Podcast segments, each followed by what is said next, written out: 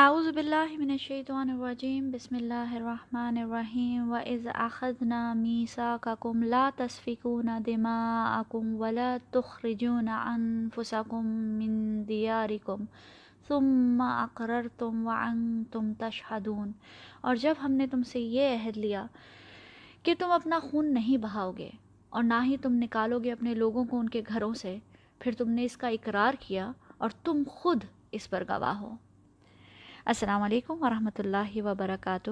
آج ہم آیہ نمبر 84 سے شروع کریں گے۔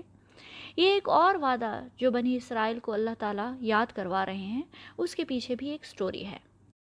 حضور پاک صلی اللہ علیہ وسلم کے مدینہ آنے سے پہلے وہاں دو بڑے مشرک عرب قبیلے آباد تھے، اوس اور خزرج۔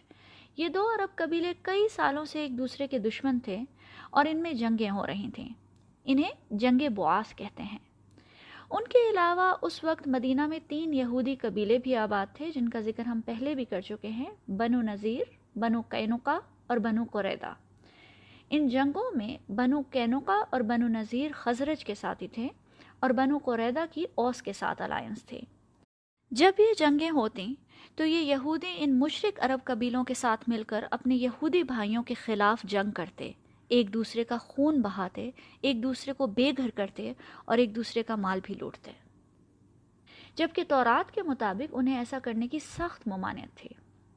اللہ سبحانہ وتعالیٰ فرماتے ہیں وَإِذْ أَخَذْنَا مِيثَاقَكُمْ، اور جب ہم نے تم سے میثاق لیا یعنی تم سے عہد لیا۔ یہ وعدہ کیا تھا؟ کیا اللہ تعالیٰ نے ان سے ایک ایک حکم کا وعدہ لیا تھا؟ ایکچولی اس کا مطلب یہ ہے کہ جب کوئی یہودی ہونے کا دعویٰ کرے تو تورات کا ہر حکم اس کے لیے اللہ تعالیٰ کا وعدہ بن جاتا ہے۔ بالکل ایسے ہی کہ جب ہم کلمہ پڑھتے ہیں اور مسلمان ہونے کا دعویٰ کرتے ہیں تو لا الہ الا اللہ دل سے کہنے کا مطلب یہ ہوتا ہے کہ ہم نے اللہ تعالیٰ کا اور قرآن کا ہر حکم ماننے کا عہد کیا، اور محمد الرسول اللہ کہنے کا مطلب یہ ہوتا ہے کہ ہم نے اپنے نبی پاک صلی اللہ علیہ وسلم کی سنت اختیار کرنے کا وعدہ کیا۔ یہاں اللہ تعالیٰ فرماتے ہیں لا تسفکون دماءکم، کہ تم اپنا خون نہیں بہاؤ گے۔ تورات کے مطابق ان کے لیے ایک دوسرے یہودی کا خون بہانا ایسے ہی تھا جیسے اپنا خون بہایا ہو۔ اللہ سبحانہ وتعالیٰ نے قرآن میں مسلمانوں کو بھی ایک دوسرے کا خون بہانے سے منع فرمایا ہے۔ سورہ نساء میں آتا ہے وَمَا كَانَ لِمُؤْمِنٍ أَن يَقْتُلَ مُؤْمِنًا إِلَّا خَطَأً، کسی مومن کے لیے یہ روا نہیں کہ وہ ایک دوسرے مومن کو قتل کرے مگر خطا کے طور پر، یعنی کہ اگر غلطی سے بائی ایکسیڈنٹ کوئی قتل ہو جائے۔ وَمَن يَقْتُلْ مُؤْمِنًا مُتَعَمِّدًا، اور جو کوئی مسلمان کسی دوسرے مسلمان کو جان بوجھ کر قتل کرے گا تو اس کا بدلہ جہنم ہے، جس میں وہ ہمیشہ ہمیشہ کے لیے رہے گا، اور اللہ کا غضب اس پر نازل ہوگا، اور اللہ نے ایسے شخص پر لعنت فرمائی ہے اور اس کے لیے بہت بڑا عذاب تیار کر رکھا ہے۔ یعنی کہ ایک مسلمان کا دوسرے مسلمان کو قتل کرنا اللہ تعالیٰ کے لیے ایک بہت بڑا گناہ ہے۔ لیکن آیہ 85 میں اللہ سبحانہ وتعالیٰ بنی اسرائیل سے کہتے ہیں ثم انتم ہؤلاء تقتلون انفسکم وتخرجون فریقا منکم من دیارہم تظاہرون علیہم بالاسم والعدوان، پھر تم ہی وہ لوگ ہو کہ اس وعدے کے باوجود اپنے ہی لوگوں کو قتل بھی کرتے ہو اور اپنے ہی لوگوں میں سے کچھ کو ان کے گھروں سے نکال دیتے ہو، اور ظلم و زیادتی کے ساتھ ان کے خلاف جتھے بندیاں کرتے ہو، یعنی مشرکین کے ساتھ مل کر اپنے بھائیوں پر ظلم و زیادتی کرتے ہو۔ اللہ تعالیٰ سے عہد کرنے کے باوجود جیوز نے اس وعدے کو نہیں نبھایا، تو کیا ہم نے نبھایا؟ آج مسلمان امت کو دیکھ لیں کہ ایک مسلمان دوسرے کا خون بہانے سے پہلے ذرا نہیں سوچتا۔ آج دشمنوں نے ہمیں کیا مارنا ہے، ہم خود ہی ایک دوسرے کے لیے کافی ہیں۔ نبی اکرم صلی اللہ علیہ وسلم کے زمانے میں جب منافقین کی منافقت ظاہر ہو گئی، یہاں تک کہ انہوں نے نبی اکرم صلی اللہ علیہ وسلم پہ قاتلانہ حملے بھی کر دیے، تب حضرت عمر رضی اللہ عنہ نے پوچھا کہ مجھے اجازت دیں کہ میں ان منافقین کو قتل کر دوں۔ نبی اکرم صلی اللہ علیہ وسلم نے فرمایا انہیں رہنے دو، میں یہ نہیں چاہتا کہ لوگ کہیں کہ محمد صلی اللہ علیہ وسلم اپنے بھائیوں کا، اپنے صحابیوں کا قتل کر رہے ہیں۔ یہ تھی کلمے کی اہمیت۔ آج ایک فرقہ دوسرے فرقے کی مسجد پہ حملہ کر کے کتنے کلمہ گو مسلمانوں کا خون بہاتا ہے، ایک فرقہ دوسرے کلمہ گو فرقے پہ ایک سیکنڈ میں تکفیر کے فتوے لگا دیتا ہے اور انہیں واجب القتل قرار دیتا ہے، جبکہ اللہ سبحانہ و تعالیٰ نے قرآن میں فرمایا وَلَا تَقُولُوا لِمَنْ أَلْقَى إِلَيْكُمُ السَّلَامَ لَسْتَ مُؤْمِنًا، اور جو شخص تم سے سلام کرے تو اس کے بارے میں کبھی یہ مت کہو کہ وہ مسلمان نہیں۔ دوسری بات سوچنے کی یہ ہے کہ یہ یہودی قبیلے کیوں عرب مشرکوں کے ساتھ مل کر ایک دوسرے کا خون بہا رہے تھے، کیوں ایک دوسرے کو گھروں سے بے گھر کر رہے تھے؟ اس کی وجہ یہ تھی کہ ان لوگوں کے لیے ایک امت کا کانسیپٹ ختم ہو چکا تھا۔ اپنے ٹرائب کا، اپنے قبیلے کا فائدہ کس سے دوستی میں ہے، کون ہمیں زیادہ فائدہ پہنچا سکتا ہے۔ آج ہمارے قبیلے اور ٹرائب تو نہیں ہیں، لیکن آج وطن ہے، ملک ہے، ملک کی مفادات ہیں، جن کے لیے آج مسلمان ملک دوسرے مسلمان ملک پہ یا تو خود حملے کر رہے ہیں، بوم گرا رہے ہیں، مسلمان بچوں اور عورتوں کو مار رہے ہیں، یا پھر غیر مسلم ممالک کے ساتھ الائنس کر کے مل کر مسلمان ملکوں کو تباہ و برباد کر رہے ہیں۔ بالکل ویسے ہی جیسے مدینہ کے یہودی مشرکین کے ساتھ مل کر اپنے بہن بھائیوں کا خون بہا رہے تھے۔ آج زیادہ تر عرب ممالک امریکہ اور اسرائیل کے دوست بنے ہوئے ہیں، کیونکہ اس میں ملک کا فائدہ ہے۔ آج عرب ممالک میں اسرائیل کی ایمبیسیز کھل رہی ہیں، ٹورزم پروموٹ ہو رہا ہے، اور دوسری طرف اسرائیل وہاں مسجد اقصیٰ پہ روز نمازیوں پہ حملے کر رہا ہے۔ آج پاکستان چائنا دوستی کے ڈنکے بج رہے ہیں، جبکہ چائنا میں اس وقت مسلمانوں کا سب سے بڑا کانسنٹریشن کیمپ ہے، جہاں مسلمانوں کو ٹارچر کیا جا رہا ہے، ان پر ظلم کیا جا رہا ہے، ان کی برین واشنگ کی جا رہی ہے۔ لیکن اس معاملے میں کوئی بات نہیں کرتا، کیونکہ پاکستان کا مفاد ویگر سے دوستی میں نہیں ہے، چائنا سے دوستی میں ہے۔ جب ملک کا فائدہ امت کے فائدے سے بڑا ہو جائے، ملکی مفادات دینی مفادات سے بڑے ہو جائیں، تو وہ شرک بن جاتا ہے، جس کا ذکر اقبال نے کیا کہ ان تازہ خداؤں میں بڑا سب سے وطن ہے، جو پیرہن اس کا ہے وہ مذہب کا کفن ہے۔ آج ہماری نیو جنریشن کو پتہ ہی نہیں ہے کہ امت کیا ہوتی ہے۔ نبی اکرم صلی اللہ علیہ وسلم نے ہمیں ایک آئیڈیل رشتہ دیا تھا کہ ایک مسلمان دوسرے کا بھائی ہے، چاہے وہ دنیا میں کہیں بھی ہو، کسی بھی قبیلے کا ہو، کسی بھی ملک کا باشندہ ہو۔ اصل رشتہ لا الہ الا اللہ ہے، جو خون کے رشتوں سے بھی زیادہ مضبوط ہے۔ نبی پاک صلی اللہ علیہ وسلم نے فرمایا، تم مومنوں کو آپس میں ایک دوسرے کے ساتھ رحمت و محبت کا معاملہ کرنے اور ایک دوسرے کے ساتھ لطف و نرمی میں ایک جسم جیسا پاؤ گے کہ جب اس کا کوئی ایک ٹکڑا ایک حصہ بھی تکلیف میں ہوتا ہے تو سارا جسم تکلیف محسوس کرتا ہے، ایسے کہ نیند اڑ جاتی ہے اور پورا جسم بخار میں مبتلا ہو جاتا ہے۔ پھر آیت 85 میں آگے اللہ سبحانہ و تعالیٰ فرماتے ہیں، وَإِن يَعْتُوكُمْ أُسَارَىٰ تُفَادُوهُمْ وَهُوَ مُحَرَّمٌ عَلَيْكُمْ إِخْرَاجُهُمْ، اور اگر وہ قیدی بن کر تمہارے پاس آئیں تو تم فدیہ دے کر انہیں چھڑاتے ہو، حالانکہ ان کا نکال دینا ہی تم پر حرام کیا گیا تھا۔ پھر ایک اور انٹرسٹنگ بات ہمیں یہ پتہ چلتی ہے کہ پہلے تو یہ مدینہ کے یہودی مشرکوں کے ساتھ مل کر ایک دوسرے پہ حملے کرتے، کچھ کو قتل کر دیتے اور دوسروں کو جنگی قیدی یعنی POWs بنا لیتے۔ پھر جب ان قیدیوں کے چھڑوانے کا معاملہ آتا تو تورات کھول کر بیٹھ جاتے کہ دیکھیں کہ فدیے کے کیا اصول ہیں اور کتنا فدیہ ہونا چاہیے، اور پھر ایک دوسرے کو فدیہ دے کر اور چھڑواتے کہ تورات میں ہمیں اللہ تعالیٰ نے کیا حکم دیا ہے۔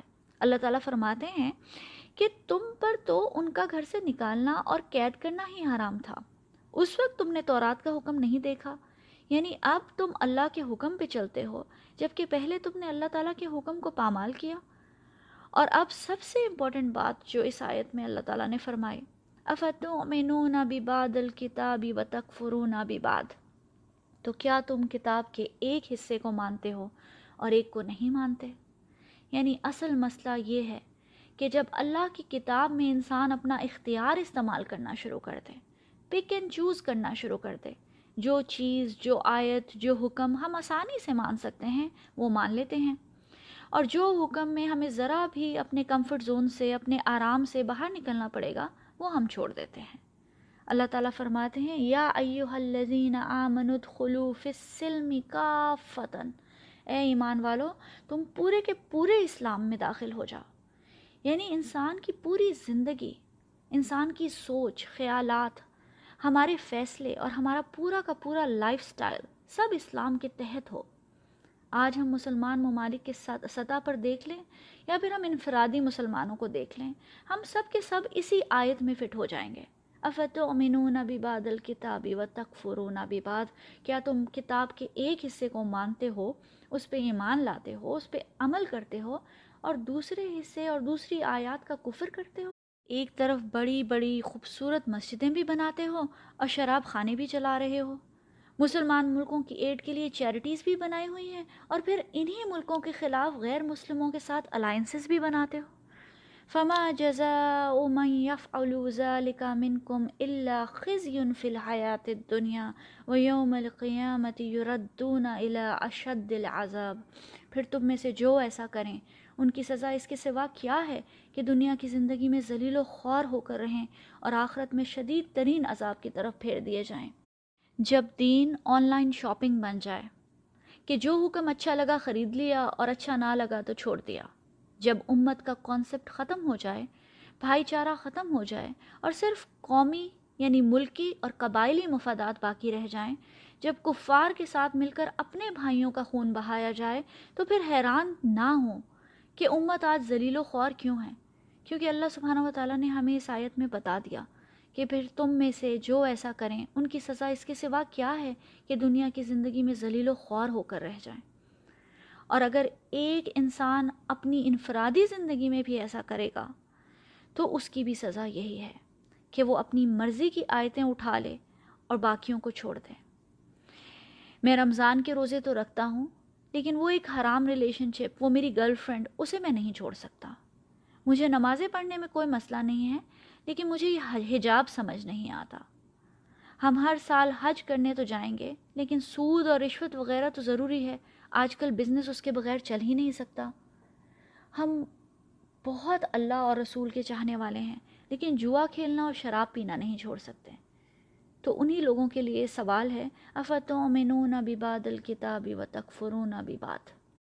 ڈونٹ گیٹ می رانگ، ہم میں سے کوئی بھی پرفیکٹ نہیں ہے، ہم سب میں کمیاں ہیں، کوتاہیاں ہیں، گناہ ہیں۔ ہم میں سے کون دعویٰ کر سکتا ہے کہ ہم پورے کے پورے اللہ کی کتاب کے مطابق زندگی گزار رہے ہیں؟ لیکن یہ ایٹیٹیوڈ کا مسئلہ ہے۔ جب تک ہم مخلصانہ طور پر اپنی کمیوں، کوتاہیوں کو مان کر اپنی زندگی کو قرآن اور سنت کے مطابق ڈھالنے کی کوشش کرتے رہیں تو اللہ تعالیٰ دلوں کے حال جانتا ہے۔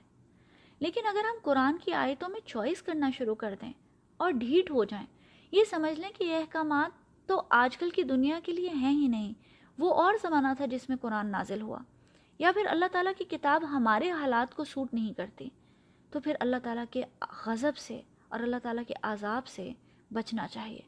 اللہ تعالیٰ فرماتے ہیں وَمَا اللَّهُ بِغَافِلٍ عَمَّا تَعْمَلُونَ، اور اللہ تعالیٰ غافل نہیں ہے اس سب سے جو تم کر رہے ہو۔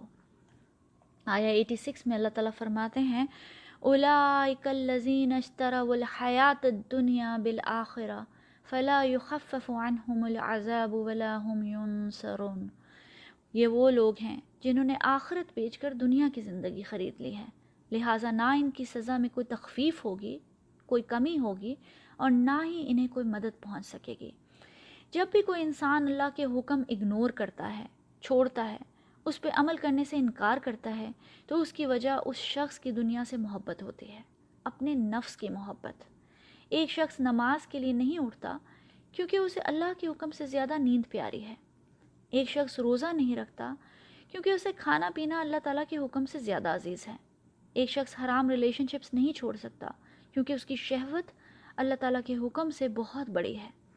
ایک شخص صدقہ نہیں کرتا کیونکہ اس کے پیسے کی محبت اللہ تعالیٰ کی محبت سے زیادہ ہے۔ ایسے شخص نے آخرت کو بیچ کر دنیا خرید لی۔ اب ہو سکتا ہے کہ دنیا میں تو اسے فائدہ مل جائے، لیکن آخرت میں اللہ تعالیٰ فرماتے ہیں فَلَا يُخَفَّفُ عَنْهُمُ الْعَذَابُ وَلَا هُمْ يُنصَرُونَ، نہ اس کی سزا میں کوئی کمی ہوگی اور نہ اس کو کسی قسم کی کوئی مدد پہنچ سکے گی۔ اللہم لا تجعلنا منہم۔ السلام علیکم ورحمۃ اللہ وبرکاتہ۔